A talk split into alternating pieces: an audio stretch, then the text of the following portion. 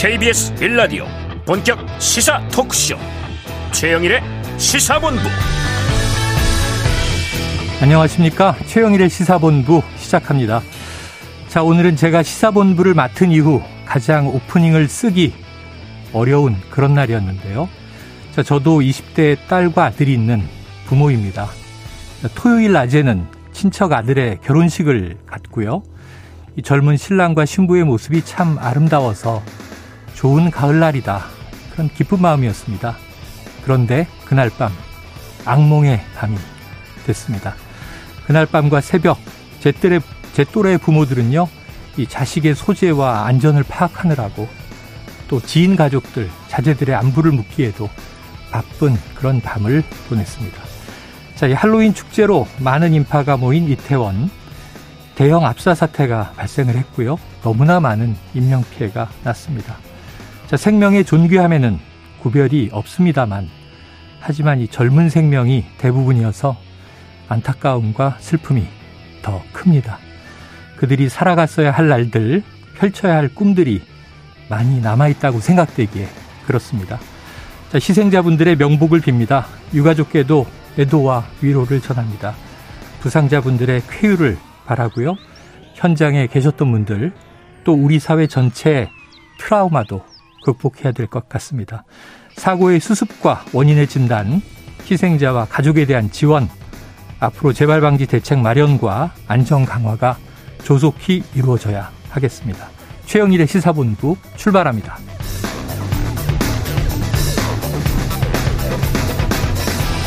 네, 1부에서는요. 촛불을 중심으로 오늘의 뉴스를 정리해드리겠습니다. 이분은 이태원 대규모 압사 참사 소식을 이어갈 수밖에 없겠는데요. 10분 인터뷰에서는 김준일 뉴스톱 대표 또 이성규 안전관리 전문가 협회장과 자 사상자가 왜 이렇게 많이 발생한 것인지 또 이성우 고려대 응급의학과 교수 어, 연결해서 이야기를 나, 나눠보도록 합니다. 이어서 현재 이태원 상황도 연결해서 알아보겠고요. 국제 본부까지 만나보도록 합니다.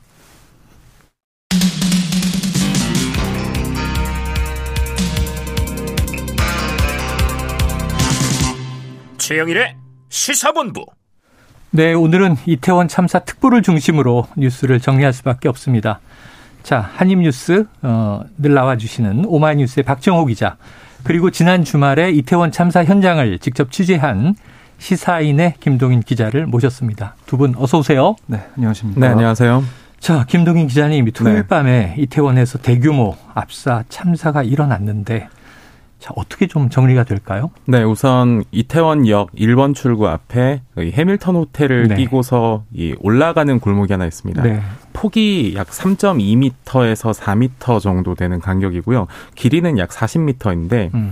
이 골목이 경사로가 약 10% 정도 됩니다. 10%면 어느 정도냐면 네. 골목 끝에서 골목 맨 아래쪽까지 높이로는 4m 정도의 차이가 있다. 음. 이렇게 보시면 될 것 같고요. 어, 총 154명이 사망했고요. 어, 132명이 지금 부상을 당한 참사입니다. 2014년 세월호 참사 이후로 최대 규모의 인명 피해다 이렇게 네. 볼수 있습니다. 사망자 중 여성은 어 98명이고요. 남성은 56명입니다.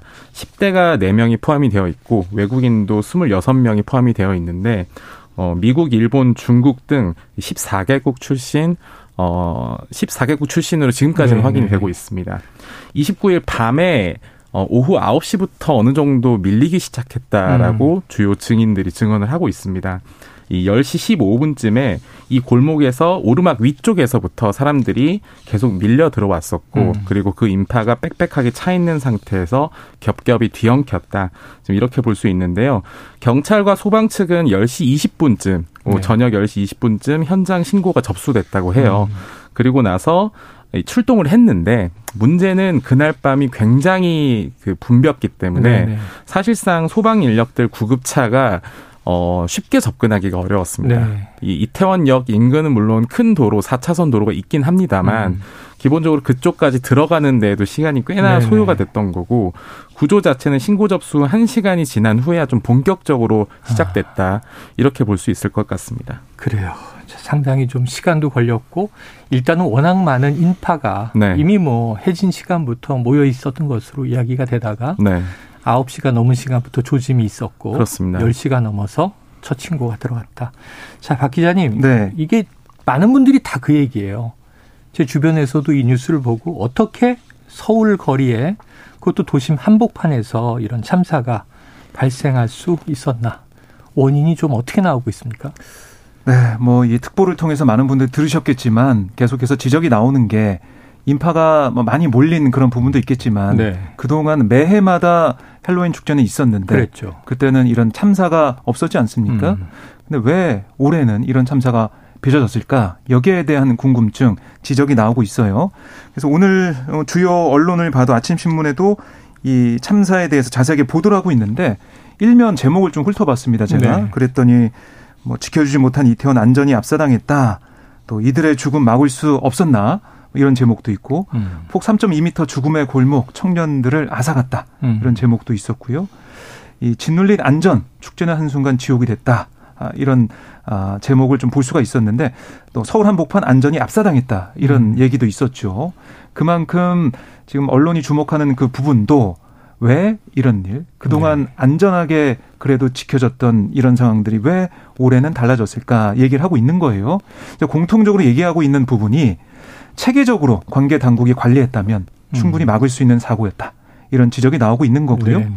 그러니까 이게 이제 헬로윈 하면은 10월 말 정도 되면은 그렇죠. 다들 뭐 기대하고 있는 네네. 그런 상황이고 뭐 유치원부터 뭐 학교마다 예, 어떤 예. 행사도 있는 곳이 있어요. 요즘 세대는 다 이렇게 뭐 이제 코스프레 복장들을 하고 그렇습니다. 어린이집에 보내기도 하고 그게 뭐 최근 한 10여 년은 일상화됐던 것 같아요. 네, 거기다가 이제 코로나19 사회적 거리두기가 해제된 음. 그 이후에 처음으로 맞는 행사다 보니까 그렇죠. 다들 들뜬 마음이었는데 서울 용산경찰서 뭐 이 경찰 경력 얘기를 좀 들어보면 200여 명의 경력을 3일간 투입해서 시민 안전과 질서 유지에 역량을 집중하겠다 이렇게 얘기를 했단 말이죠. 네. 그런데 알고 봤더니 실제 이태원에 배치된 경찰이 137명 수준이었고 음. 그것도 마약 사건 성범죄 대비 명목이었다. 네. 그러니까 정복을 입은 경찰복을 입은 사람들은 58명밖에 안 됐다. 이런 지적도 나오고 어. 있고 물론 이 숫자가 중요한 게 아니다 이런 지적도 있지만 어쨌든 생각보다 경력이 적었다 이런 얘기가 좀 나오고 있는 거고요. 음. 또 용산구 거기 자치구인 용산구도 이 지난 27일 헬로윈데이 대비 긴급 대책회의 열었지만 여기에서는 뭐 이태원 일대 방역과 뭐 소독 업장의 위생 상태, 마약 사건 예방 여기에 초점이 맞춰져 있었어요. 그리고 예, 결국에는 이런 어 인파가 많이 몰린 데 대한 예방 조치 또 어떤 대책은 보이지 않았다. 음. 그래서 행정적으로 준비가 안 된 상황이었다. 이런 지적이 나오고 있습니다. 네. 조금 예방 조치가 있었더라면 결과가 다르지 않았을까 하는 큰 아쉬움이 이제 남는다. 이렇게 정리가 되네요. 자, 김동희 기자님 주말 내내에도 지금 이태원 현장 취재를 하셨다고 들었습니다. 네. 그럼 그 이후의 상황이나 분위기 어땠습니까? 우선 제가 현장에 도착한 시간은 새벽 2시였습니다. 네네. 왜냐하면 12시 무렵에 일단 속보를 접하고요. 음. 그리고 나서 일단 현장으로 가자라고 결정을 내린 이후에 이동을 했지만 네. 이 당시 제가 내비게이션 화면을 캡처한 적이 있어요. 어. 이태원 역까지 갈 수 있는 모든 도로는 빨간 줄이었습니다. 아. 그렇기 때문에 유수지 인근에다가 이제 차를 주차하고 네. 걸어 올라가서 현장까지 도달하는 데에만도 그 정도 시간이 걸렸고 네. 제가 도착했던 시간이 그렇게 그 기자들이 보통 금방 서울 이내에서 발, 일이 발생하면 금방 음. 오거든요. 네네. 그런데 기자들 도착도 다들 늦어질 수밖에 음. 없는 상황이었습니다. 네네. 그건 구급차들도 마찬가지였다라고 음. 볼수 있는데요. 그러네요. 명동 인근부터 사실 역방향으로 나오는 구급차들이 계속 보였습니다. 네네. 어 그리고 이태원 역까지 이어지는 구급차들이 여전히 일렬로 행렬을 하고 있었고 음. 도착 시에는 이 시신 시신으로 추정되는 어 엠뷸러 엠뷸러스에 이제 시신으로 추정되는 음. 어떤 사람들이, 그 사람들이 지금 실려 나가는 모습들을 볼 수 있었습니다. 네. 현장 도착했을 때 그래도 소방 쪽에서는 상대적으로 빠르게 반응한 것으로 보였습니다. 왜냐하면 네. 강원 소방, 충북 소방 등 지역 어. 소방들도 어, 그 지역의 소방 옷을 입고서 현장을 수습하고 있었고요. 아침 6시 동이 트기 전까지 현장에서는 다소간 혼란이 좀 있었는데, 음. 이 브리핑을 간밤에 그 새벽에 네, 다섯 차례 정도 했습니다. 네네. 어, 처음에 이 사망자가 몇 명이냐라는 데 초점이 아직 맞춰지진 않았어요. 네. 왜냐하면 사망 선고는 의사가 해야 되는 거니까요. 그렇죠. 그런데 새벽 3시 브리핑에서 이제 사망 숫자가 100명이 넘어섰다라는 소식이 알려지게 되었고 네네.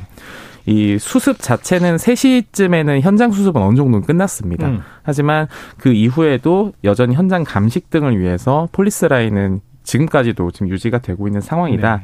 이렇게 볼 수 있습니다. 목격자 증언을 좀 그날 밤에 많이 들을 수 있었는데요. 네. 자, 참사 당시 인파가 밀려서 이 떠밀리듯이 그 골목으로 내려갈 수밖에 없었다라는 음. 증언들이 많았습니다. 왜냐하면 애초에 거기를 가려고 갈, 갔던 게 아니라 음. 위쪽 골목부터 엉켜서 내가 가고자 하는 방향으로 발걸음을 어. 옮길 수가 없었다라는 겁니다. 밀려서 밀려서. 네, 밀려서 밀려서 떠밀려 갔고 어 실제로 그분들의 트라우마도 상당해 보였습니다. 네, 네. 그러니까 이게 음. 제대로 된 대응이 없었다라는 지적이 나올 수밖에 없는 네네. 게 해외 사례만 봐도 일본 예. 같은 경우도 뭐 시부야 거리 그쪽에서 헬로윈 축제 네네. 이런 것들이 뭐 진행되는 상황이었는데 일본 같은 경우는 이 DJ 폴리스라고 해서요. 음. 그러니까 높이가 좀 높은 음. 그런 차량을 준비해서 거기에 이제 경찰이 올라가서 아. 확성기를 잡고 아 조심하세요. 그럼 너무 뒤에 붙지 마세요. 이렇게 안내를 계속 해줍니다. 네, 모니터링도 계속 그래서 하고. DJ처럼 한다고 해서 DJ 폴리스 아, 예, 이렇게 부르기도 예, 예. 하는데 그 포함해가지고 경찰들이 다 이제 안전선을 폴리스 라인을 들고 뭐 이 사람들이 많이 좀 몰리게 되는 횡단 어, 그 횡단보도 이런 데 서가지고 음. 다 이제 통제하는 그런 모습을 보이고 있어요. 그만큼 네.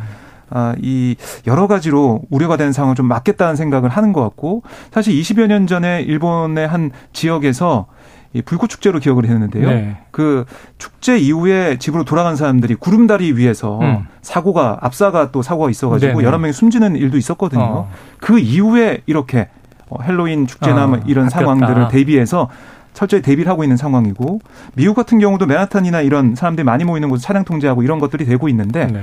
우리는 헬로윈 축제 그러니까 헬로윈 행사를 통해서 많은 사람들이 모이는 것을 충분히 알고 있었는데도 네. 불구하고 네. 별다른 상황 조치가 안 된 게 아니냐 이런 지적이 나올 수밖에 없는 것 같습니다. 그래요. 알겠습니다. 어쨌든 워낙 이 좁은 구역에 네. 많은 인파가 몰렸고 이런 사태가 나자 소방차 진입도 시간이 걸리고 기자들이 도착하는데도 뭐 아까 얘기하신 정도의 시간이 걸리고 했다니까 쉽지 않은 상황이었던 것으로 확인은 됩니다. 자, 여기서 잠시 전문가와 함께 이번 참사를 또 짚어보도록 하겠는데요. 자, 이영주 서울시립대 소방방지학과 교수를 전화로 연결해서 이야기를 들어보겠습니다. 자, 교수님 나와 계십니까? 예, 안녕하십니까. 네, 자, 2022년 서울 한복판에서 이건 뭐 너무나도 큰 참사가 벌어졌습니다. 전반적으로 예. 어떻게 보셨습니까? 어, 일단 뭐, 그 현장에서 뭐, 일단 사고를 당하신 또 직간접적으로 체험하신 분들은 상당히 놀랍기도 하고 굉장히 공포스럽기도 하셨을 텐데요. 네. 또 이런 것들을 가정 내용 혹은 또 바깥에서 이제 보도를 통해서 접하신 뭐 전 국민들도 사실 이게 우리나라에서 발생했다는 게 믿기지 않을 정도로 굉장히 좀 충격적이셨을 것 같아요. 그렇습니다. 우리가 간혹 외국에서 발생하는 뭐 종교 행사든 여러 가지 뭐 상, 행사에서 압사가 발생했, 네. 했었다는 이런 소식을 접할 때 굉장히 좀 남의 얘기라고 생각들을 하셨거든요. 음. 근데 이런 것들이 사실 또, 또 우리나라의 수도인 서울, 서울에서도 가장 번화한 또 이런 이태원이라고 하는 지역에서 이렇게 많은 사망이 또 짧은 시간에 발생했다라는 것, 또 그리고 특별하게 뭐 기술적인 실패 요인이 있다거나 뭔가 이제 어, 뭐 위험 요인이 엄청나게 큰 뭔가 우리가 이전에 알았던 위험 요인이 존재 존재하거나 작용했던 것도 아니거든요. 네. 그래서 사실 오히려 이제 이런 부분들이 오히려 많은 분들이 야 나도 저런 상황에 처할 수 있겠구나라고 하는 부분들 위험 또 이런 부분들에서 오히려 더 많이 좀 힘들어하시는 것 같습니다. 네, 가장 좀 원칙적인 것부터 짚어보겠습니다. 말씀하신 대로 이례적인 사고고 현장은 매우 혼잡했다. 구조대원들도 초동 대처에 상당히 좀 곤란을 겪었는데요. 자, 이런 유형의 사고에 있어서 그럼 예방과 구조는 어떻게 이루어 져야 할까? 좀 매뉴얼이나 관련 훈련들이 있습니까? 음, 일단 뭐, 이 매뉴얼이라고 하는 것들은 사실은 뭐 존재하기도 하고 또 어떻게 보면 이런 특수한 상황에 대해서 정확하게 딱 맞는 매뉴얼이 또 없을 수도 있습니다. 왜냐하면 네. 이렇게 이제 이런 대, 대규모 행사라든지 이런 것들을 할 때는 뭐 이런 안전관리에 대한 계획들도 세워야 되고 또 상황에 따라서 어떤 조치를 할 건지에 대한 부분들로 계획들도 수립을 하거든요. 음. 또 한편으로는 이렇게 상황이 벌어졌을 때 현장에 어떤 조치들을 해야 되고 또 이를테면 구급이나 구조에 대한 부분들도 이런 부분들 매뉴얼 또 SOP라고 해서 행동 요령이나 행동 조치에 대한 부분 절차들도 이미 갖춰져 있습니다. 네. 다만 문제는 이번 상황처럼 예를 들면 요 구조자가 있을 때 이 사람을 심정지 환자를 안, 뭐 어떻게 조치를 하고 또 이제 지만 어 심폐소생술을 한다라는 것들의 절차나 이런 것들은 나와 있지만 음. 이번 상황처럼 수십 명 수백 명이 동시다발적으로 이런 상황들 조치가 필요로 한 상황이라면 과연 이런 상황들은 어떻게 대처해야 되는지는 사실 디테일하게 되어 있지는 않거든요. 네네. 그러니까 이제 이런 부분들이 사실 현장 상황이 굉장히 많은 동시에 많은 사람들이 이런 이, 이 부상자나 또 이런 상황들이 발생을 했고 또 현장의 접근이라든지 현장에 투입할 수 있는 인력들이 제한된 상태에서의 현장 조치는 상당히 어려울 수밖에 없었다라고 생각이 됩니다. 네. 자, 우리가 종종 이렇게 많은 인파가 몰리는 축제나 공연장 등을 뭐 경험합니다. 그런데 이제 정말 일어나서는 안 될 지금도 믿기 힘든 안타까운 사고가 발생했단 말이죠. 어, 154명이 사망, 또 149명이 부상. 피해 규모가 점점 늘어나고 있는데요. 이게 네. 너무나 믿기지 않는 피해 규모여서 인명 네. 피해가 이렇게까지 커진 이유, 사고 지점의 네. 뭐 지형적 특성, 뭐 어떤 점이 좀 큰 영향을 작용했을까요?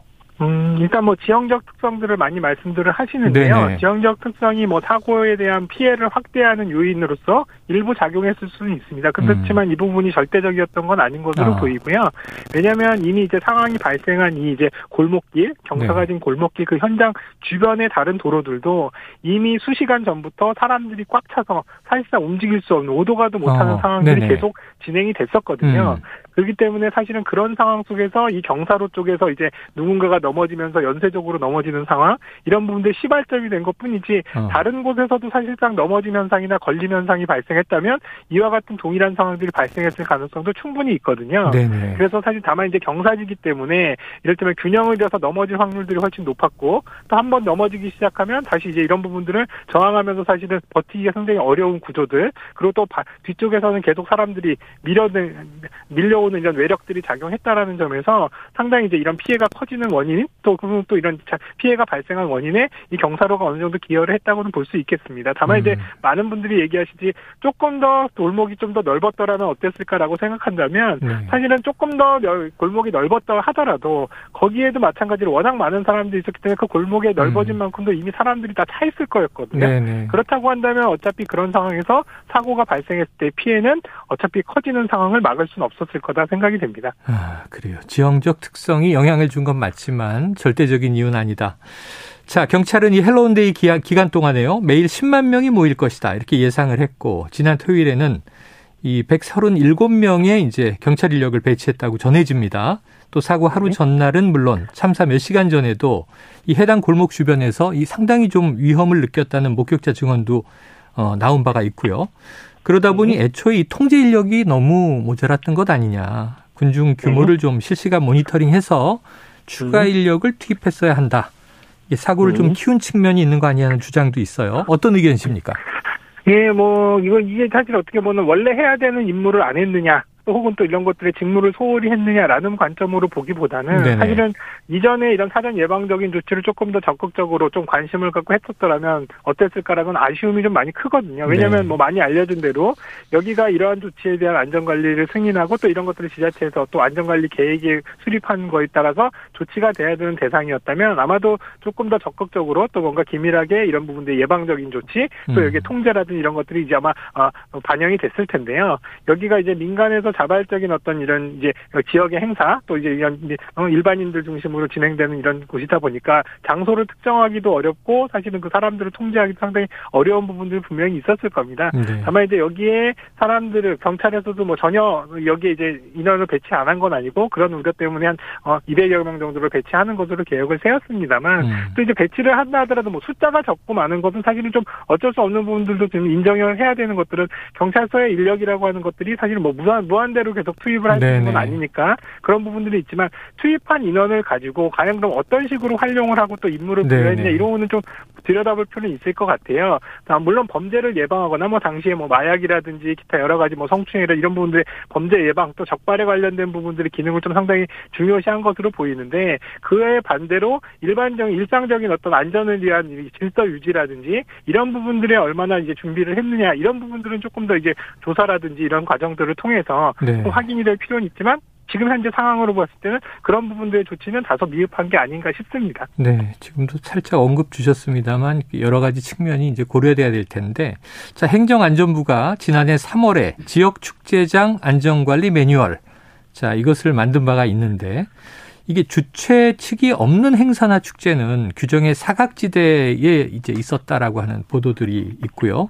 또 네. 이렇게 사고가 발생할 때마다 느끼는 거지만 우리가 뭘 열심히 만들기도 하는데 네. 이렇게 터지는 재난은 우리 허점을 파고들어서 발생하는가?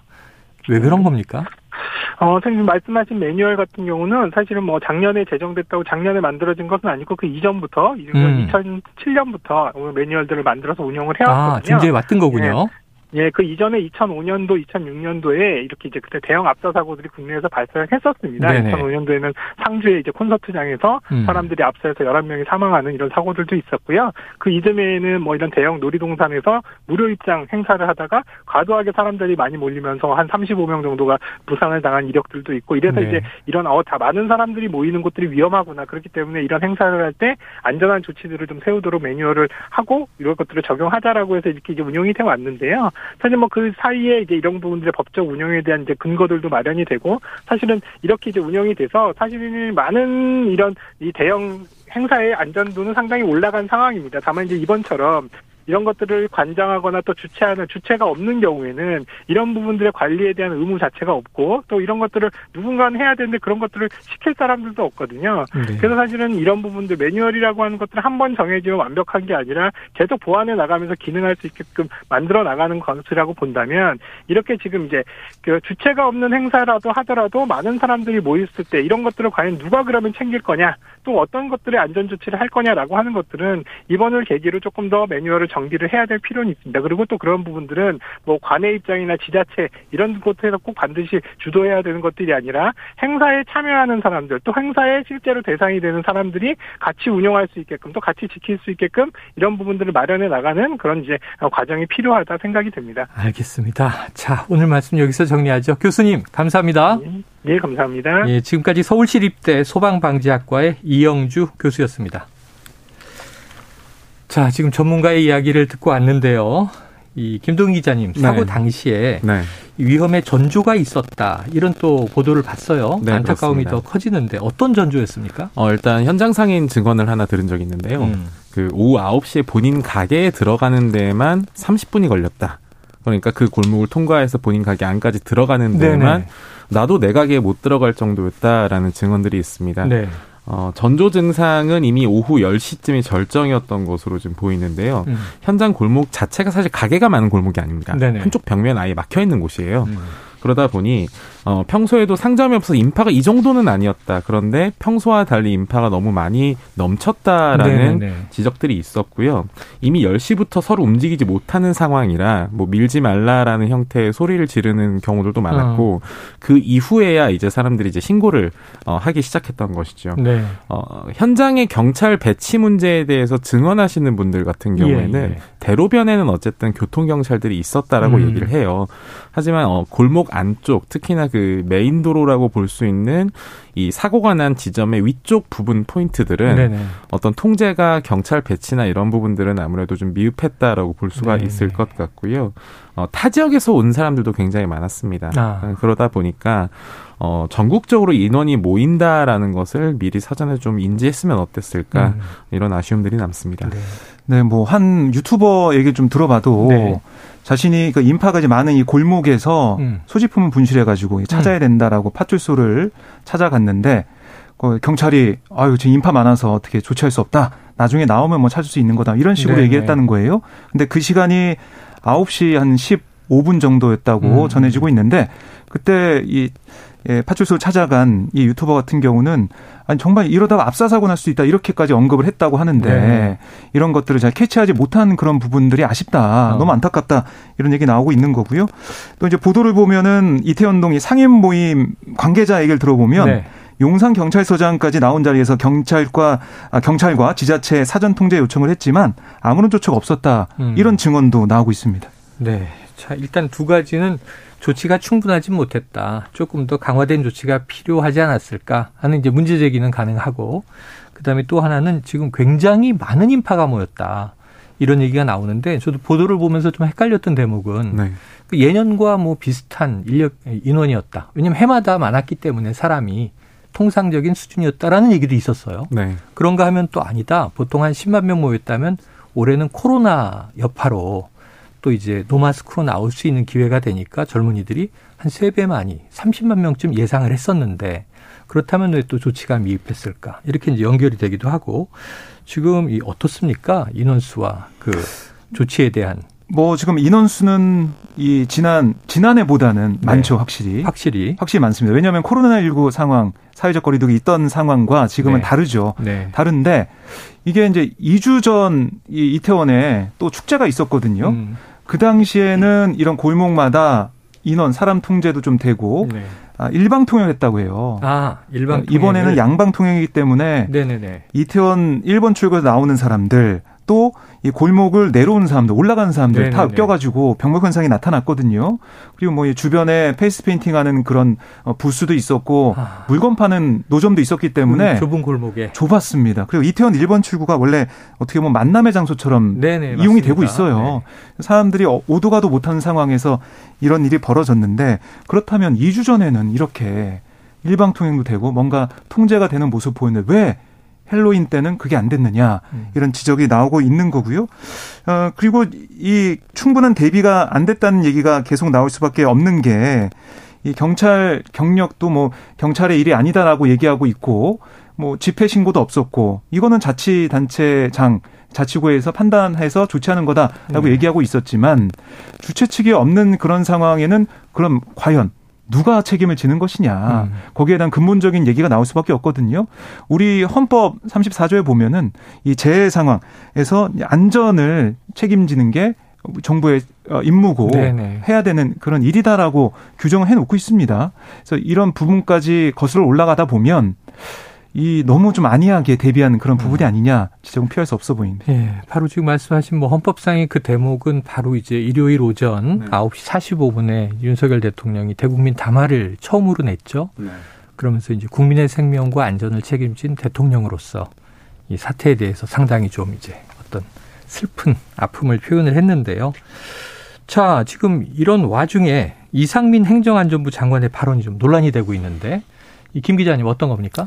네, 일단 특별히 우려할 정도로 많은 인파가 모인 것은 아니었다라는 발언이 포함됐던 아, 어제 브리핑 내용이었습니다. 제가 들었던 그 얘기가 네. 이 장관의 발언이었군요. 네, 그리고 특히나 그 시위 때문에 경찰 병력이 부족했다라는 발언도 지금 남긴 상태거든요. 네. 이 발언을 두고 지금 지속적으로 논란이 이어지고 있고요. 음. 이 경찰이 실제로 어느 정도 배치가 됐었느냐라는 것이 용산 경찰서에서 사전에 얘기했었던 인원 수가 한 200명 정도였습니다. 네네. 200명 정도가 이제 투입될 것이다라고 얘기를 했는데 실제 투입된 건 이제 137명이 네. 투입됐던 것으로 보이고 이것도 이 지역 경찰이 32명이고요. 음. 수사 경찰이 이제 50명, 그리고 음. 교통 경찰이 26명 정도 규모였던 것으로 네네. 알려졌어요. 이상민 장관 말은 평소 그러니까 이전 해나 아니면은 재작년 뭐 혹은 코로나 이전인 2019년에 비해서는 많이 배치된 것이다라는 얘기예요. 네네. 어 2019년에 39명이 배치가 됐다고 하고요. 예. 작년에는 이제 85명이 배치가 됐다고 합니다. 음. 그런 어떻게 보면 절대량은 우리가 평소보다 많았기 때문에 음. 어, 배치의 문제가 아닐 수 있다라는 태도를 보인 것이지만 네. 이게 결정적으로 참사가 났고 그 참사가 난 것에 대해서 국가가 최소한의 어떤 의무를 다하고 있었느냐라는 질문은 네. 자연스럽게 나올 수밖에 없습니다. 음. 이 거기에 대해서 이런 발언이 적절했느냐라는 지적들은 당연히 이어질 수밖에 없는 것이겠죠. 네, 네. 오늘 뭐 이상민 장관이 이 한덕수 총리와 함께 합동 분향소를 조문했어요. 네. 그 취재진 만났는데요. 오늘도 역시 뭐 비슷한 취재 얘기를 했습니다. 음. 경찰력 배치 이게 참사의 원인이었는지 이 부분이 거기에 대해서는 의문이 있다. 아, 이런 뭐 어제와 네. 같은 네. 취지의 답변을 좀 했는데요. 음. 근데 이제 어제 이제 발언을 보면 경찰 그 경력을 미리 배치함으로써 해결할 수 있는 문제는 아니었던 걸로 파악하고 있다라고 얘기하면서 참사 전날 서울 시내 곳곳에서 소요와 시위가 있어서 경찰 아, 경력이 분산된 측면이 있다 네. 이런 얘기를 했는데 이게 어떻게 보면 좀 배치가 돼 앞뒤가 좀 안 맞는 느낌이 드는 게 음. 경력을 배치해서 해결된 문제가 아니었다라고 해놓고서 어. 그 바로 이어서는 서울 시내 곳곳에 소요와 시위가 있어서 네. 경력이 분산된 측면이 있다 이렇게 얘기하다 보면 결국에는 소요와 시위 수요라는 이 단어 좀 오랜만에 또 들어보기도 아, 하는데 네. 이런 것 때문에 어, 이, 이 시위 때문에 어, 이런 뭐 참사가 발생한 면도 있다 이런 식으로 해석될 수가 있어서 네, 네. 논란이 이어지고 있습니다. 그 그래요. 윤희근 음. 경찰청장도 조금 전 아. 오전 11시에 서울광장에 위치한 합동부 장소를 찾았다고 네네. 합니다. 어, 상상할 수 없는 불행한 사고로 희생된 분과 그 가족분들에게 애도의 말씀을 드린다라고는 했는데 네. 현장에서 참사 당일 현장에 137명 경찰 배치한 게 적절했느냐라는 질문이 나왔어요. 네네. 그랬더니 이러한 결과가 일어난 상태에서 단정적으로 말하기는 어려운 부분이다라면서 답을 피했습니다. 네네. 어, 다른 자리에서 답변하겠다라고 일단 밝힌 상황입니다. 네. 일단은 조금 지켜볼 대목이긴 네. 한데 결국에는 경찰 경력 뭐 숫자 뭐몇 네. 명이 몇 명이냐 네. 이런 것도 중요하겠지만 거기에 있는 경찰이 어떤 역할을 했느냐. 네. 아니 아까 137명 중에 50명이 수사 경찰이다. 네. 요건 좀 교통 통제와는 무관하지 않나요? 그러니까요. 이유가 그러니까 있습니까? 사실은 그 헬로윈 기간 동안에 어떤 그 관련된 범죄 접수나 이런 것들이 나올 수도 있기 아, 때문에 아, 그렇죠, 그렇죠. 네, 여기에 대해서 대비하는 차원이었다라고 음. 볼수 있는데요. 그러다 보니 음. 사법 경찰 수가 훨씬 많았다라는 네. 지적이 이제 뒤따를 수밖에 아, 없습니다. 알겠습니다. 그러니까 사람들이 많이 몰릴 거에 대비한 네. 여러 가지 대책이 필요했었는데 음. 거기에 대한 것은 뭐 용산구도 그렇고 서울시도 그렇고 경찰도 그렇고 네. 그 대책이 전무했다라고 볼 수가 있겠습니다. 박긴 이것도 한번 여쭤볼게요. 참사 당시 참혹한 영상과 사진 사실 좀 이제 뿌옇게 방송을 통해서 본 뉴스 영상들도 어, 정말 어제 하루 종일 보면서 가슴이 먹먹했는데 말이죠. 네. 이게 여과 없이 공유되면서 전국민적인 트라우마를 어, 우려하는 목소리도 나오고 있는 것 같아요. 그렇습니다. 그러니까 이게 국가적 재난까지 이어진 상황에서 SNS가 그또 어, 있다 보니까 여기에 현장의 모습을 좀 많이 올리는 그런 일이 있었는데요. 네. 어, 뭐 심폐소생술 시민들이 나서서 CPR하는 모습도 있었지만 음. 어, 좀 참혹한 현장의 모습이 담겨 있어가지고 여기에 대한 우려의 목소리 크고 전문가들 얘기 좀 들어보면 아, 지금은 당분간 미디어 사용을 줄이고 서로 위로하는 시간을 가지는 게 낫다 이렇게 얘기하고 있고 어, 또 이제 너무나 큰 사고가 났기 때문에 안정을 찾기 위한 시간이 필요하다.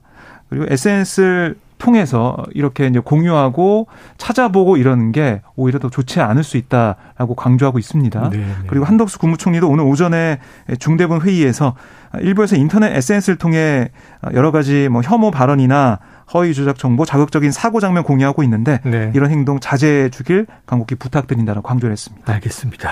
자, 김 기자님 네. 끝으로 요거 하나 더 여쭤보죠. 지금 여야 정치권 상당히 좀 자중하는 분위기인데 어떻습니까? 네. 반응들이. 일단 오늘 아침 각각 그 발언들은 음. 확실히 자중하는 분위기이긴 했습니다. 네. 국민의힘 같은 경우는 정진석 비대위원장이 어, 이번 예산국회에서 국가와 사회 안전망을 전면 재점검하겠다라고 밝혔고요. 네. 민주당 같은 경우에도 이재명 대표가 현재로선 일단 수습과 위로의 총력을 다할 때다라는 발언을 남겼죠. 음. 그런데 이 정치권에서 묘하게 어떤 관심을 갖는 특정 대상이 있긴 합니다. 네 바로 이상민 장관이죠. 네네. 이상민 장관의 발언이 적절했느냐에 대해서 야당 같은 경우에는 네. 여전히 공세를 이어가고 있습니다. 어. 이 박찬 어 이재명 대표 이런 말을 하긴 했어요. 나의 책임이라는 자세로 사태 수습에 최선을 다하는 데 집중해야 된다. 그런데 네. 이제 주무부처 장관이 이런 발언은 부적절했다라는 걸 지적을 했고요. 음.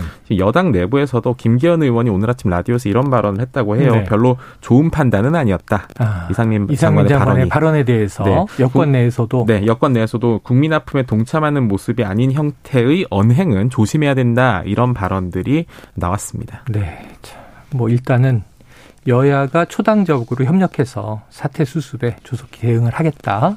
정쟁은 멈추겠다. 이런 분위기니까 이번 주가 애도 기간이죠. 5일까지 네. 그렇습니다. 지켜보도록 하겠습니다. 자, 지금까지 박정호 오마이뉴스 기자, 김동인 시사인 기자와 함께했습니다. 두 분 말씀 고맙습니다. 고맙습니다. 네, 고맙습니다. 자, 이 오늘 오전부터 합동 분향소가 마련돼 있습니다. 시민들의 조문 계속 이제 이어지고 있는데요.